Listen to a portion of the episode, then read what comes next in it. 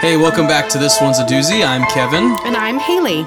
and we talk about stories of mystery, true crime, and folklore of the unusual, unsettling, and oftentimes unsavory goings on of our world today, yesterday, and long ago. Yeah, That's right. that's what we do. That's what we do. That's what we're doing right now. well, Episode- we're about to. Episode number dozen. Oh, yeah, 12. We're number 12. Yeah, It's pretty cool. that's serious business. We've done uh, this for, what would that make that? Almost four full months. We started in June. How long ago was June? No. yeah, we did. The week before my birthday. Oh, I guess we did have a couple of episodes that came out like really close together. Yeah. So couple look two parters. It's been Or the bonus that we did for episode two. true. Yep. True. We really we really went went all in on episode two, All in. and uh, here we are, ten episodes later. Still all in. Look at you doing math at this time. I know. At this time of night. What a what a time of night to be doing arithmetic. Yeah. So how was your day? Uh, it was good. It was a good. good day. Yeah, I'm a little tired, but but it was a good day overall. You worked hard. I worked very hard. Yeah. Had a lot of important meetings and such. How about Yeah. you? Mine was good. We our littlest um, is very adventurous, as you know. He likes to get into anything and everything. He can get his little baby hands on. And today he broke into the fridge. We have to lock the fridge because he'll just break in. I forgot to lock it. He broke in and opened the blueberries and dumped them out on the floor and just ate them oh, so happily off the floor. I said, All right, come here, buddy. Let's pick up the blueberries. And he said, Nope. So I said, No thanks. I'll just eat them. And then he did it again later with the grapes. nice. So a lot of that kind of stuff today. Yeah. But I got this story done and I mostly proofread it. Ooh, look at you. So I'm making self improvement steps. Yeah, So there's progress there. that's progress. Not mad about it. Working mom over there. Yeah, look at me go. Look at you go. Well, Look at me go. what are you uh what are you drinking over there?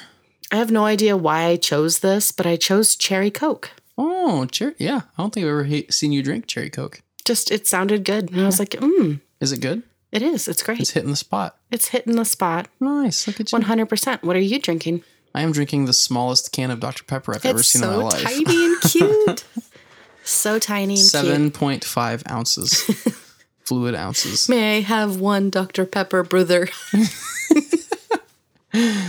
oh, we'll see. We'll see how long it lasts me. I might uh, I might be done with it before we are even out of the intro. yep, probably.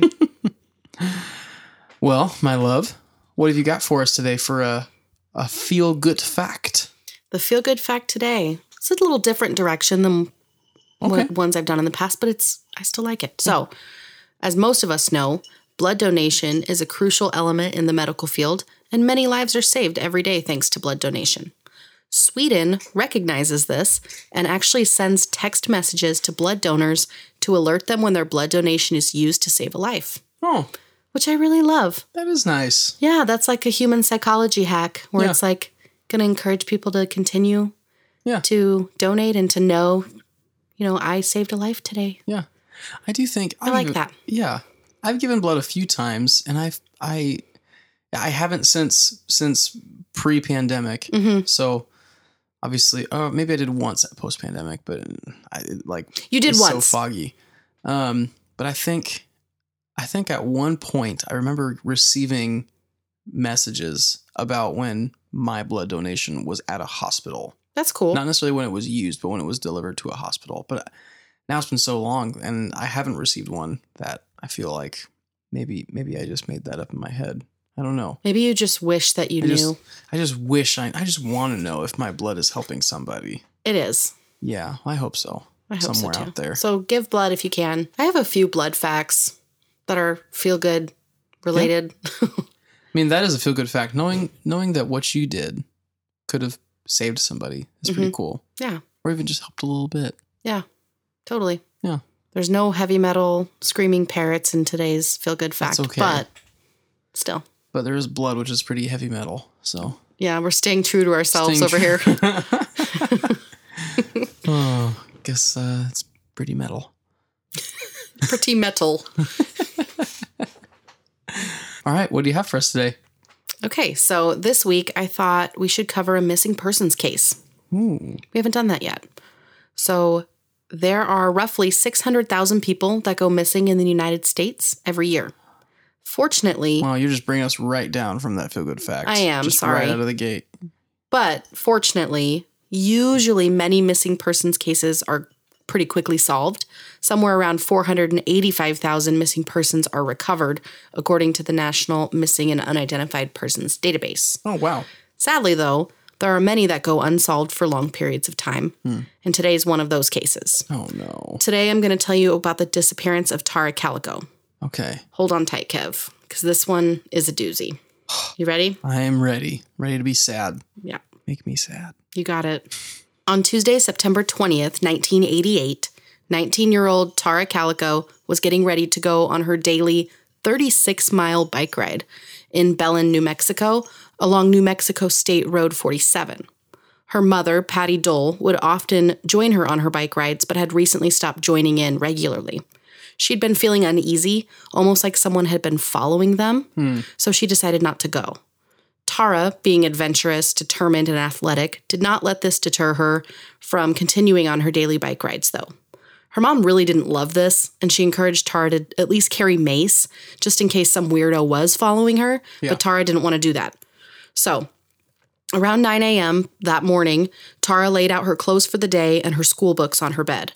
She was a sophomore at the University of New Mexico, and from what I could find, she was sort of like a creature of habit, hmm. like thriving in routine and order. So she got dressed for her bike ride, sporting a white t shirt reading First National Bank of Belen, white shorts with green stripes, white ankle socks, and white and turquoise Avia sneakers. Hmm. She also wore a gold butterfly ring with a diamond insert, a gold amethyst ring, and half inch gold hoop earrings. She also had her Walkman with her as usual, which I thought was pretty cool. Like, I relate Yeah. The 80s version of AirPods.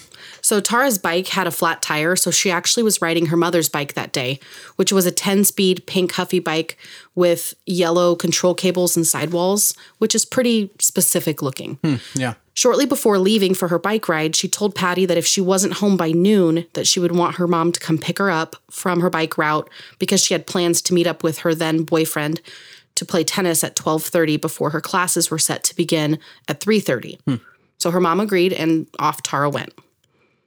A few minutes after 12 p.m., Patty noticed that Tara had not yet returned, so she headed out to go pick her up just like she promised she would.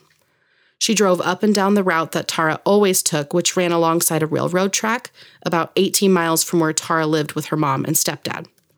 So basically, when she would reach like the 17 to 18 mile mark, she would turn around and head back home, which made her trip somewhere between 35 and 36 miles. Hmm. So Patty would be very familiar with this route since Tara never deviated from it. So when Patty went up and down Tara's usual route and didn't see her, she was immediately worried, obviously.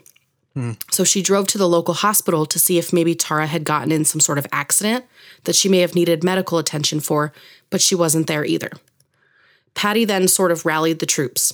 She got a hold of a few of Tara's friends and her husband, who was Tara's stepdad. Um, his name was John Doel, to join in to try and see if they could all maybe like divide and conquer if they broaden the search as a group so that they could find Tara. After this search turned up nothing, they called the Valencia County Sheriff's Department to report her missing. And by the next day, September 21st, 1988, a full scale search was launched. Wow. Yes. So the first thing that was discovered by searchers was a set of bicycle tracks on the west side of Route 47, roughly four miles from the Rio communities. Shortly from where those tracks were found was a set of tire tracks and what appeared to have been fresh oil slick, possibly from a truck or some other large vehicle. About a hundred yards away from that was what they believed to be parts of a smashed Walkman and mm-hmm. a Boston cassette tape, which Tara loved Boston. It was her cassette tape. Yeah. In that same area, they found footprints that looked like they may have been in some sort of scuffle, as well as some empty old Milwaukee beer cans, sort of like strewn about. Hmm. So it's odd that all these things were found in the same area, if nothing else. Right.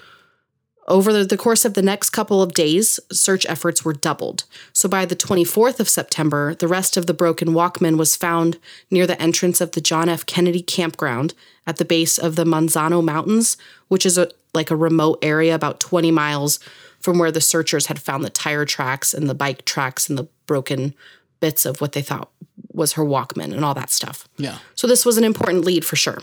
Initially, investigators believed that the Walkman and the other things they'd found belonging to Tara were pretty indicative that she'd been kidnapped. And that the items that they'd recovered were just sort of dropped along the way, maybe falling out of Tara's hands if she was physically attacked, you know, like dropped accidentally in the heat of a struggle. Right. So Patty agreed to an extent, but she made the point that Tara was super smart and she was excellent at thinking on her feet. And so if she had been in some sort of danger, these things could have been left purposely by Tara as a sort of breadcrumb trail for people who would come looking for her. Yeah. Which from what I've learned about Tara that sounds pretty likely. Wow. Yeah. She would do something like that. Investigators had also conducted interviews with people close to Tara to try and see if they could determine if anyone would have a motive to harm her or if Tara had maybe run away, even. They hmm. started with her mom and stepdad, obviously, who gave police full access to Tara's room and were open books themselves, answering any and all of the questions.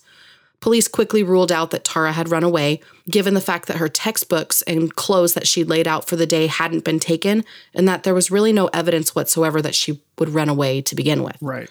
The interviews with everyone else close to Tara revealed that she was exactly as she appeared to be well loved, loyal, hardworking, and an unlikely target for anyone around her to want to cause her harm. Like everybody loved her. So I believe it was during these interviews that Patty informed police that she had had that weird feeling about being followed, hence her decision to no longer go on the bike rides and urging Tara to do the same. Yeah. They also used this time to eliminate evidence that was not relevant to the case, such as a water bottle that was discovered near the area of the bike and tire tracks. And they also ruled out a group of men that they found drinking beer in the back of a truck. These men all had solid alibis that could be corroborated, and they were drinking Budweiser, not Old hmm. Milwaukee. Yeah. So, so it was at this point that they were able to gather statements from multiple people who remembered seeing Tara on the day that she went missing. So at 11:30 a.m. on the 20th, so the day she went missing, two ranch hands saw Tara on the pink bike riding northbound towards her home on Route 47, which checks out as far as the timeline goes. Around 11:45 a.m., three men who were driving home from a hunting trip heading southbound on Route 47 also saw Tara on her bike. Except this time, they had an additional and more chilling detail to share. They all said that they saw Tara on her bike and that there was a white pickup truck trailing very closely behind her. They all pointed out that Tara had had her headphones on since she was listening to music on her Walkman, Right. and it seemed like she didn't notice the truck behind her. A few minutes after this, another vehicle heading southbound on Route 47, less than five miles from the Rio communities, noticed Tara on her bike, and they also saw the white truck behind her as oh, well. Oh man. Yes. This person actually claims that they saw multiple people in the white truck and not just one lone driver. This is the last known sighting of Tara Calico. Oh. Yeah. It's important to include that all of the people who had seen Tara and the truck that was pursuing her gave a consistent description of the truck as well. They guessed it was a 1950s light gray or white pickup truck with a shell over the bed of the truck. The description of the truck was released to the public in hopes that someone might have recognized the description, but unfortunately, this produced no leads. Right. The weekend following Tara's disappearance, 300 air and land searches were dispatched near the Manzano Mountains and the river in that same area where the Walkman had been found. This turned up nothing. And by Tuesday, September 27th, they pulled out of the area. The next several weeks and months, there would be several more searches conducted throughout that region of New Mexico.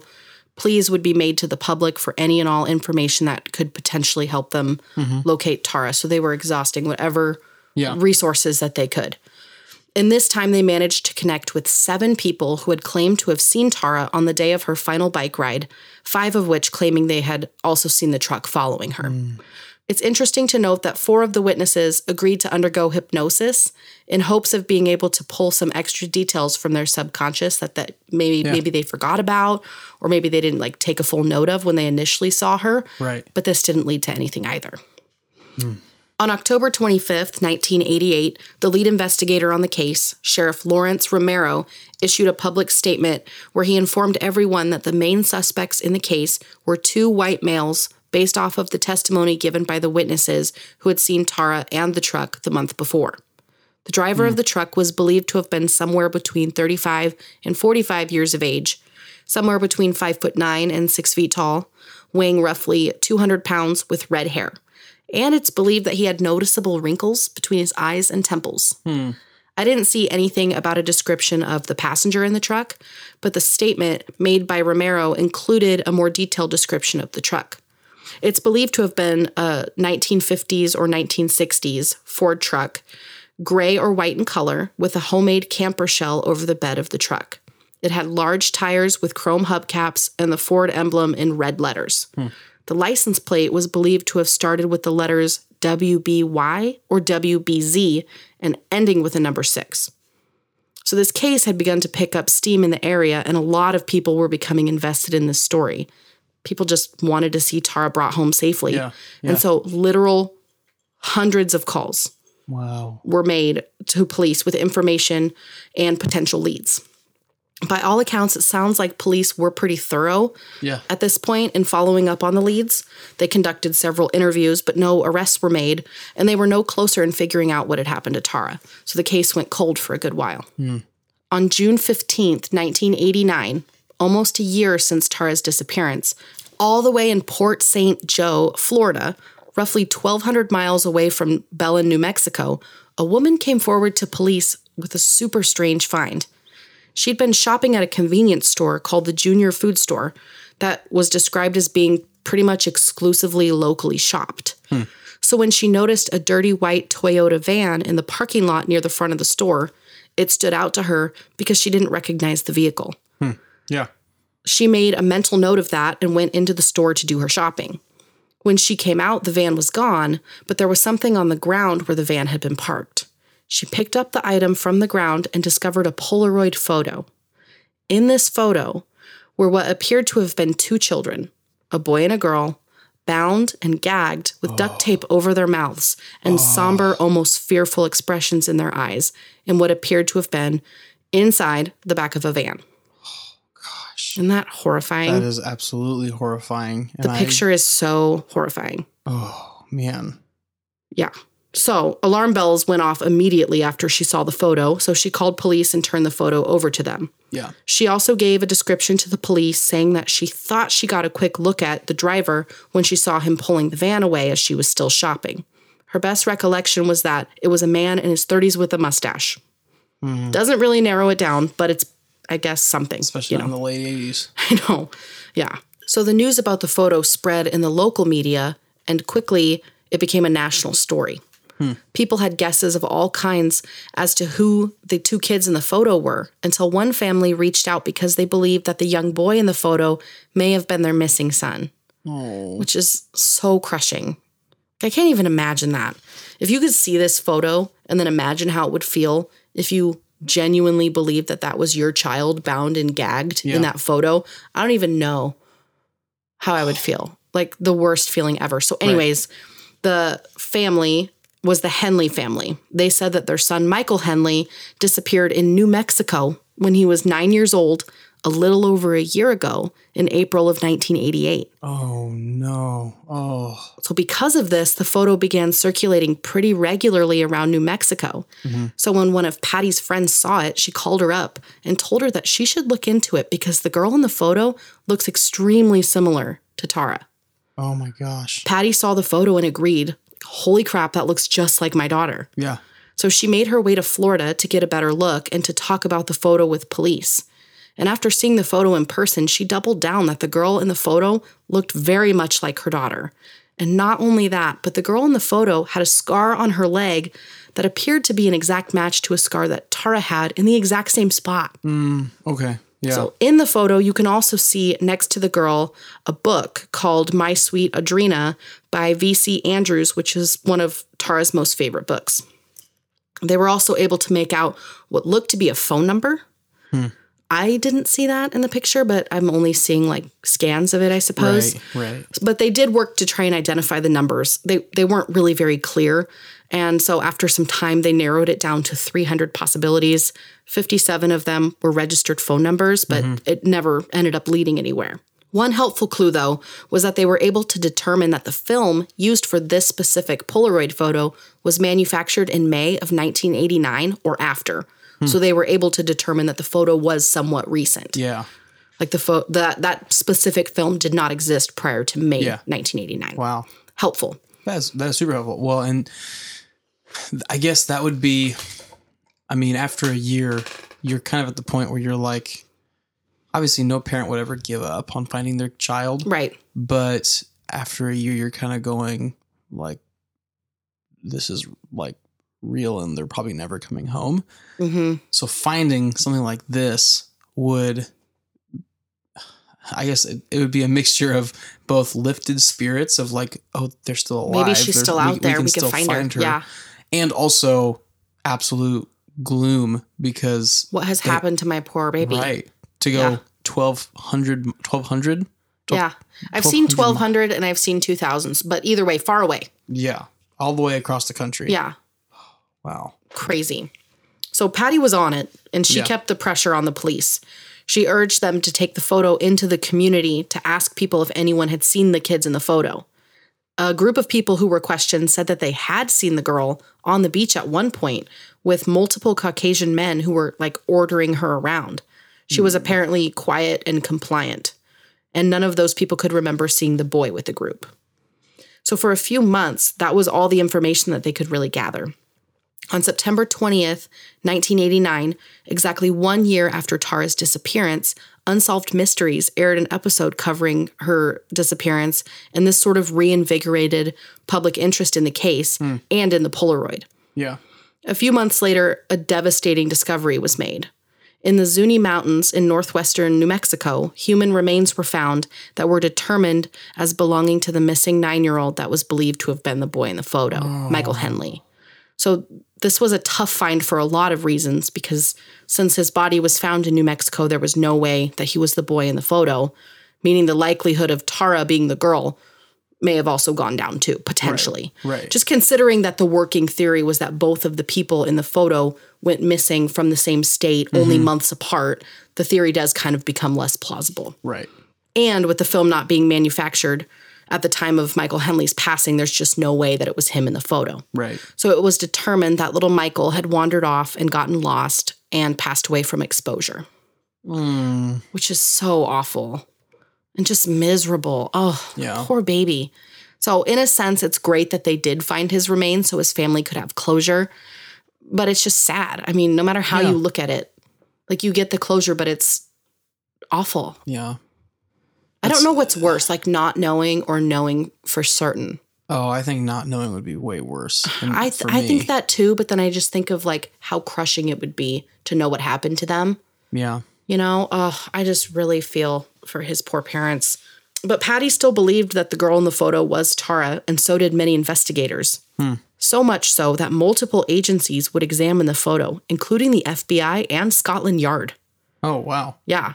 The FBI's findings were inconclusive. Scotland Yard believed the photo was of Tara, and other agencies had varying answers and Mm-hmm. conclusions as well. So they really don't have anything like totally Right. conclusive Right. on the photo. So It sounds like, and I haven't seen the photo, but sounds like there's enough discrepancy between any other photos that were probably better quality and more like uh, clear shots right. of her and this photo. Well, it's tough because she's got like a big block of Right. duct tape around her mouth, so it's obscuring part of her face. Right. And she's like the way that she looks in the photo, she's kind of leaning back. Mm-hmm. And so the lighting over her face isn't the best. Like you can still c- pretty clearly see the face, but like it is a little bit obscured. Right. So it's just, it's tricky. Right. You're It's tricky. limited in what you can see. If there would have been two, three, four pictures, you'd probably been able to figure out a whole lot more. But Right. Different with angles that, or whatever. yeah, Mhm. yeah. So, over the course of the next year, two more mysterious Polaroids would appear featuring a woman bound and gagged with tape over her mouth, very similar to the one found in Port St. Joe, Florida. But the woman in these photos was not the same as the one in the first photo. I'm not sure how they determined this, but many investigators believe that all three photos involve Tara in some way, despite none of the young women in the images being confirmed to be Tara, if that makes sense. Yeah. Like a lot of people think somehow she's connected to this. Right. So Interesting. I've seen that noted in several places. I'm like, how? Yeah. Can you elaborate a little bit on why you think that? So some people believe that at least one of these photos is a hoax. Hmm. There is that. That's like in super poor taste if that's if that's the case. Yeah. Super poor taste. I do not appreciate that. But there's been a ton of debate at every level regarding the photos from major agencies all the way down to like armchair detectives. Either way, they're pretty disturbing. I Yeah. can I'll show you all of them. I'll probably post at least the initial, like the first one on the Instagram. So for many years the case went cold. Tara's family was forced to sort of move forward without her. Which like how can you? Right. when you don't know what happened to her. You know what I mean? Mm-hmm. My heart hurts so much for the loved ones of missing persons. We were just talking about it, but like the not knowing mm-hmm. would be so hard. Like so unbelievably hard because you have like half of your heart that's set that they're going to come back Right. and the other half of your heart that has to accept that they might not. And so operating in that like middle ground, Yeah. I can't wrap my mind around how how you can do it. Like I have a so much respect for people that do. Right. I just admire how they they handled themselves this whole time. Because they're not like sometimes you see these cases and the people are being very unreasonable because they they want answers. Like I don't blame them for that, mm-hmm. but they're like everything is a clue, you know? Right. and it's not actually like helpful.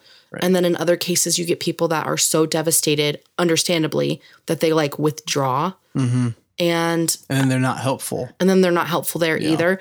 And so I I do understand both responses; they make a lot of sense. Right. But I feel like there was like a a real even keeled nature to how her family handled it. Yeah. But they also were persistent. So, yeah, this one makes me really sad. I feel like these families, they've got to they've got to live this life of probably not, but hopefully, Yeah, you know, like that's kind of the the I mean, especially at this point, we're what are we? Well, I'm 30 about to tell you. Um, yeah, we're we're at 36, almost 36 years now Yeah. in September. Yeah. And she was 20. She was went 19. Missing. 19 she went missing. Mm-hmm. Oh, Man. Yeah, that's very hard. But Yeah. other cases have been solved. It's true. You know, there's It's some true. crazy stories. You just never know. Yeah. In September of 1998, 10 years after Tara's disappearance, her family had her declared legally deceased. In 2002, Tara's biological father, David Calico, passed away without ever knowing what happened to his daughter. Oh. Patty and the rest of her family moved down to Florida in 2003, but sadly, Patty Doel passed away in 2006, also never receiving any closure on the disappearance of her daughter. Yeah. So crushing. Yeah. So her stepdad, John, kept the hope alive that Tara would be found at some point. And I read that he said about Patty that she, it was some like the, it was like a direct quote from either a statement he made or something he wrote that it was, he said something like, she literally never gave up till her last breath. Like Yeah. she always held on to hope. Yeah. So it's really sad. It was really sad. 10 years later, in September of 2008, Sheriff Rene Rivera, who was the sheriff in Valencia County at the time and had been assigned as lead investigator on Tara's case since 1996, came forward and he said that he believed that he knew what had happened to Tara. He claimed that she was not kidnapped, nor was she the girl in the Polaroid. He claimed that two unnamed informants came forward and said that four teenage boys who Tara knew from school were messing around, tailing her, maybe trying to scare her or something, oh. and accidentally hit her with their truck. When they got out and saw she was still alive, he believed they killed her in a panic and dumped her body and her bike in an undisclosed location to cover up the incident. Oh. Yeah.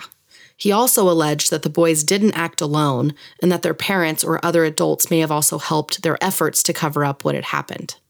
He claimed that he knew the names of the boys, but since he didn't have a location on the body, he couldn't arrest them or reveal their names to the public. So immediately after making this statement, many people had pretty strong reactions, like one way or the other. Right. Some were like, heck yeah, give us the name of the kids and we'll solve this thing. Others didn't buy it and were convinced that Tara was the girl in the Polaroid and that maybe she'd been like systematically trafficked mm-hmm. or that her kidnappers were just having like a heyday, sort of dangling both her identity and her freedom in front of her in the public. Right. Uh, John Doel was upset about the claim that Rivera made because he made it decently clear that they weren't planning on following up in any way. So, like, why make this statement? Right. Why give us any of this if you're not going to follow up on it? Right. So, I agree with him on that. He also made the point that there was enough circumstantial evidence that he could still arrest these boys and continue on with the investigation. Right. I completely agree. But in 2000, in 2011, Rivera quietly left his position and never made an arrest. So that's nice. That's such an odd thing to make a like make a grandstand statement about hmm I don't get why. why why even say something Right. like so you feel better about not doing anything like Right. that's very If he Very made the odd. statement in hopes that like maybe there would be enough people on board that Mhm. would push it that maybe other like others in the department might say okay fine we'll look into this more. Like maybe he was hoping that. I also saw in a couple different places that some people believe that he was actually involved. Oh, some like in the cover up which is like well why would he then implicate himself unnecessarily out of the blue and right. you know a long time after right unless he was trying to do some kind of a weird like conscience cleansing kind of thing he's just like i'm just gonna say this so that i feel better but then not actually do anything about it Yeah. yeah i don't like that There's really no making sense of that specific move. I don't Right. really get it. did but he end up writing any books or anything that not would, that I could find. so uh, that's just a weird random thing that i feel like is only upsetting to people not Right. actually helpful Right. So, interestingly enough, though, in 2013, a deathbed confession would be made to police in Valencia County that nobody was expecting. According to police reports, a man named Henry Brown, who was terminally ill, claimed that he knew what happened to Tara Calico and that he wanted to get it off his chest before he passed away from his illness. Henry claimed that shortly after Tara's disappearance, he'd been hanging out with a friend who was also a classmate of Tara's, mm-hmm. a man named Lawrence Romero Jr. He said that he, Lawrence, and their other friend, David Silva, were hanging out at Lawrence's home drinking when he noticed something wrapped in a blue tarp on the basement floor. He said it appeared to have been a small adult's body and that the tarp served as a sort of like makeshift grave almost. When he asked Lawrence what the heck is that, he said that a drunk Lawrence said that the body belonged to Tara Calico. He then said that Lawrence laid out exactly what had happened. So I'm going to give a content warning here. I'm going to be mentioning sexual assault, and I'll briefly be describing a murder, and there will also be a brief mention of suicide. So I want to give everyone a chance to skip over that if you don't want any of those details. Mm-hmm. So, according to Henry, this is what Lawrence said had happened. Lawrence, Dave Silva, and their friend Leroy Chavez, and one other boy who I couldn't find a name for, but he's been described as a tall redhead, hmm. were all driving around in a white pickup truck when they spotted Tara on her bike. They followed her and tried to get her attention, but she didn't notice them. She had her headphones in. right So they then struck her with the truck, knocking her off of the bike. Accidentally or not, I'm not sure. sure sure Instead of, you know, taking her to the hospital or home like a normal person, they decided to abduct her. They also grabbed her bike. They took her to a gravel pit where they each took turns sexually assaulting poor oh. Tara. They claimed that after the assault, she stood up and told them that she was going to report them and that they'd all go to jail for what they'd just done to her. This made Lawrence furious, so he had the other boys restrain her while he went and retrieved a knife from the truck, where he then oh, stabbed Tara to death. oh my gosh Absolutely gut wrenching. Yeah. So horrifying. They disposed of her bike in a nearby junkyard, and they initially hid her body in some thick bushes nearby. But as the search was becoming like more involved and there was a heavier presence, they moved her body to the basement. They told Henry that if they told anyone what they just told him, that they'd kill him too. Henry claimed that after that conversation in the basement, he had reason to believe that Tara's body was thrown into a pond that was close to one of the boys' homes. Hmm. So, does the name Lawrence Romero sound familiar to you? kind of It should, because the initial lead investigator on this case was Lawrence Romero Sr. oh His dad. Oh. Henry claimed that not only did Lawrence Romero Sr. and the parents of the other boys join together to cover up the abduction, rape, and murder of Tara Calico, but Lawrence Romero Jr. had also written a full confession and destroyed it before killing himself. Oh my gosh. Just a mess. Just such a Oh, mess. Such a mess. Oh, yeah, this one is really hard. Yeah. This one's so hard. If that's true, that is so hard. Yeah. Well, and it's absolutely unreasonable It is. and evil. Just To snap like that. Yeah. I couldn't find a ton on Romero Jr.'s background, mm-hmm. like if he had any criminal past. I didn't look super hard into it. I probably should have, but I don't know.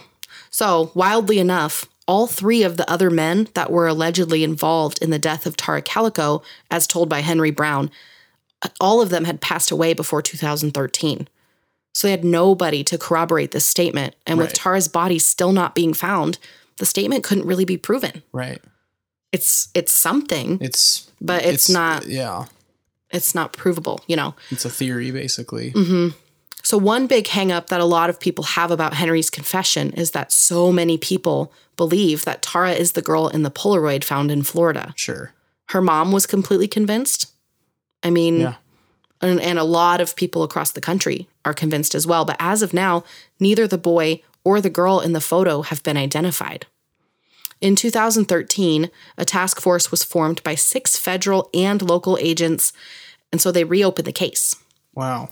Efforts have been made in the last nine years since the case has been reopened, but all we really have for now is pretty much what I've laid out for you. Yeah.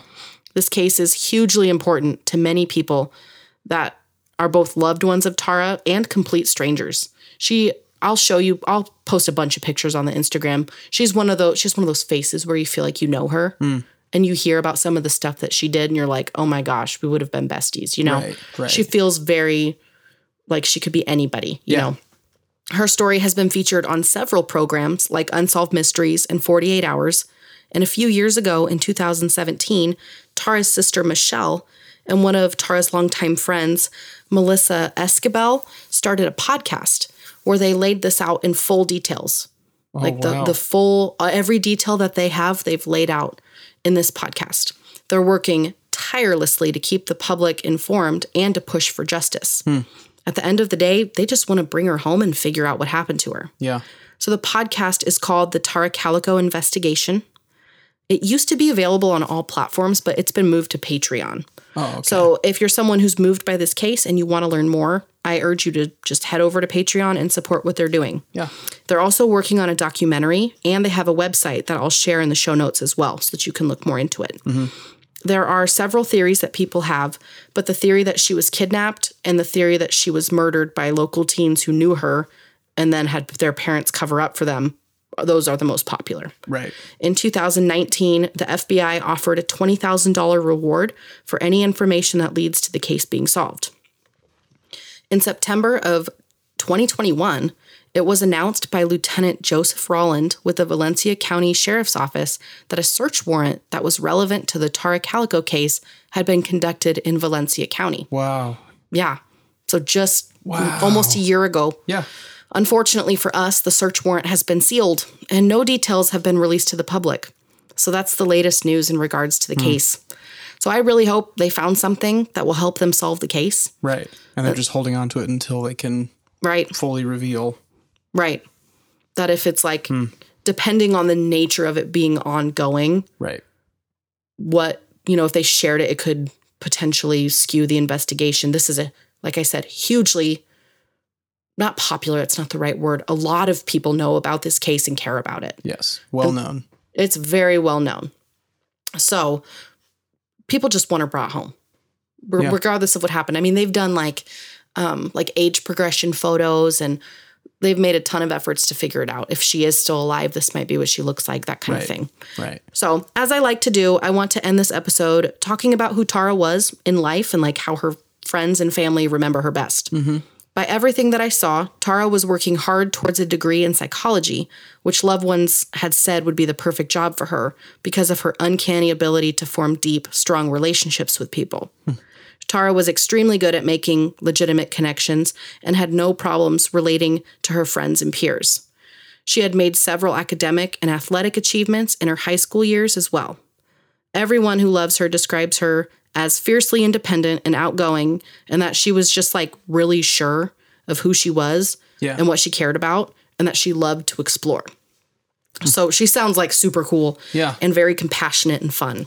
So I just like to encourage everyone to approach these kinds of stories that get sort of like sensational, just to remember that these are like real people. Yeah. The level of entertainment that some people get about theorizing mm-hmm. about what could or couldn't be, I think can sometimes unintentionally kind of negate the humanity in Right. stories like this. Right. And so I just think that it's really obvious.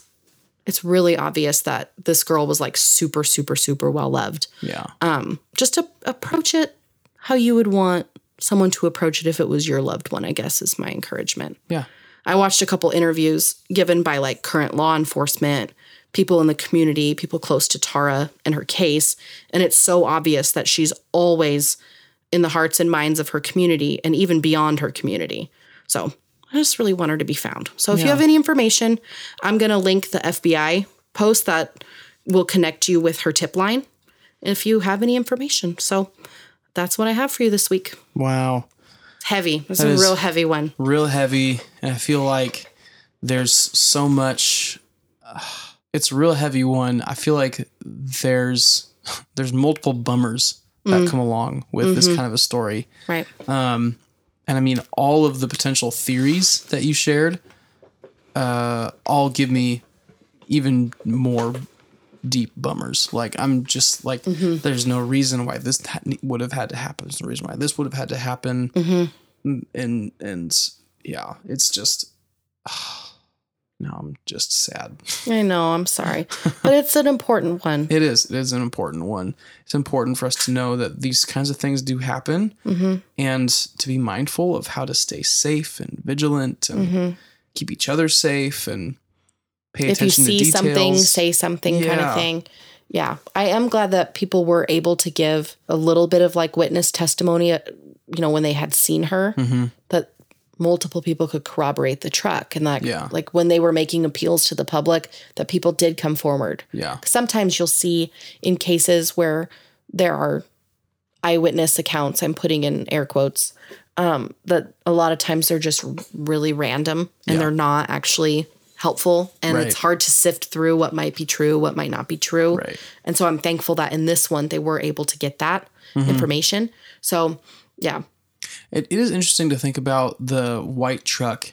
Yeah, I think about that. If it was driven around by some local high school kids, why why was it so hard for them to find? Well, if it was the redheaded kid that I don't know what his name was, Oh, because he was just like a random kid. Yeah, he, he- I don't know if that one was also like a classmate, Yeah. but I couldn't find his name anywhere. All I could find that he was tall and redheaded. So if it belonged to him, he could have been someone visiting, Right. you know. I guess the investigators know because Henry gave names Yeah. um, to the best that he could, but like they weren't able to make connections with any of any of them because Right. they'd all passed away. right. Which like what's the likelihood of that? Oh, man.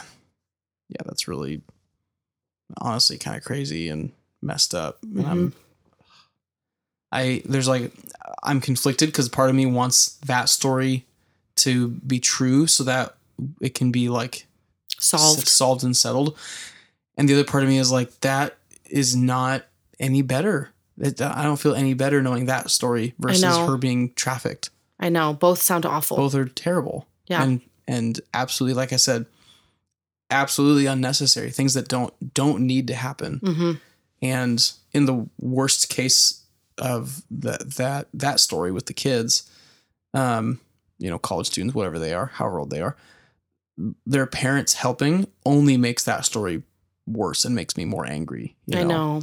If that's true. I know. And I I I just hope it I I hope it isn't for those reasons and I hope it is for other reasons and it's very know. conflicting. I just hope they find her. Like, I know. where is Same. she? Yeah.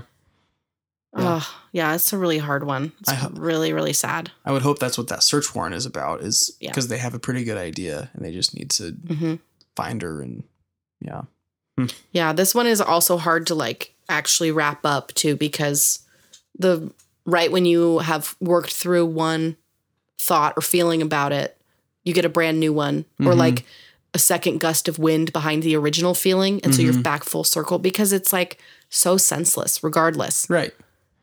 And like I saw some people say like that maybe they were just goofing around and she didn't hear the truck behind her and they accidentally bumped into her.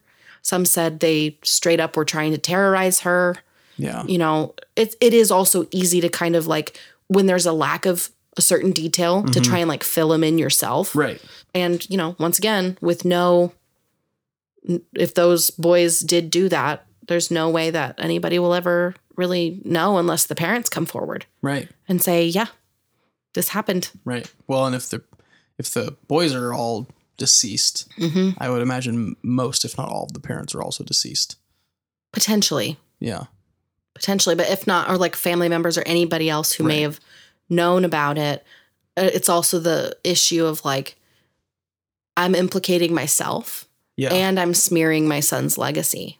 Yeah. Well, and just like the nature of parents covering up their children's crimes, Mhm. like you're not actually protecting them. Right. Yeah, it actually makes it worse. It makes it worse and it makes it darker. Mhm. It kind of it widens and deepens the pain and the consequences Mhm. of those kinds of crimes. And yeah, it does not accomplish what I think a lot of people think it might that like, oh, we'll just bury this and it'll go away, but it'll never go away. Right. So, anyway, I I am team finding Tara Calico right now. Yeah, I would hope so. Yeah. Well, thank you so much for sharing that story. Yeah, sorry. as it's sad, sad, as it makes us. And uh, for our listeners, thank you for listening to the unusual, unsettling, and unsavory story today. Um, I think we are just unsavored I'm mostly. I mean, yes, all, but I'm unsavored. I'm the taste in my mouth. All of the options are very- bad. Yeah, Yeah. I just don't like it. But if you have an opinion on whether or not this week's story was unusual, unsettling, or unsavory to you, you can let us know in the comments of a post. Um, you can respond, react, whatever, however, however you feel. There's a lot of feelings I think to to react to this one. hmm Um, also, if you enjoy hearing this podcast, you can subscribe and leave a glowing five star review. Mm.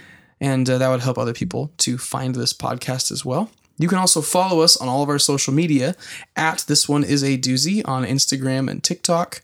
And you can also follow us on Facebook. This One's a Doozy podcast with the apostrophe in it. And uh, also, if you have a personal story or a recommendation, you can send that to us via email at um, this one is a doozy at gmail.com.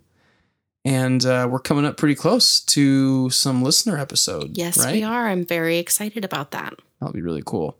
I can't wait to hear about all that because I have have heard um, just like teeny tiny bits and pieces of you excited about Mhm. sharing some of these stories, and I'm like here for it. So Yeah. I want to hear The suspense of it. Yes, I want to hear the fullness of it. I'm looking forward to that, and I think a lot of people will be as well. Yeah. Well, with that, we will see you next week for another doozy.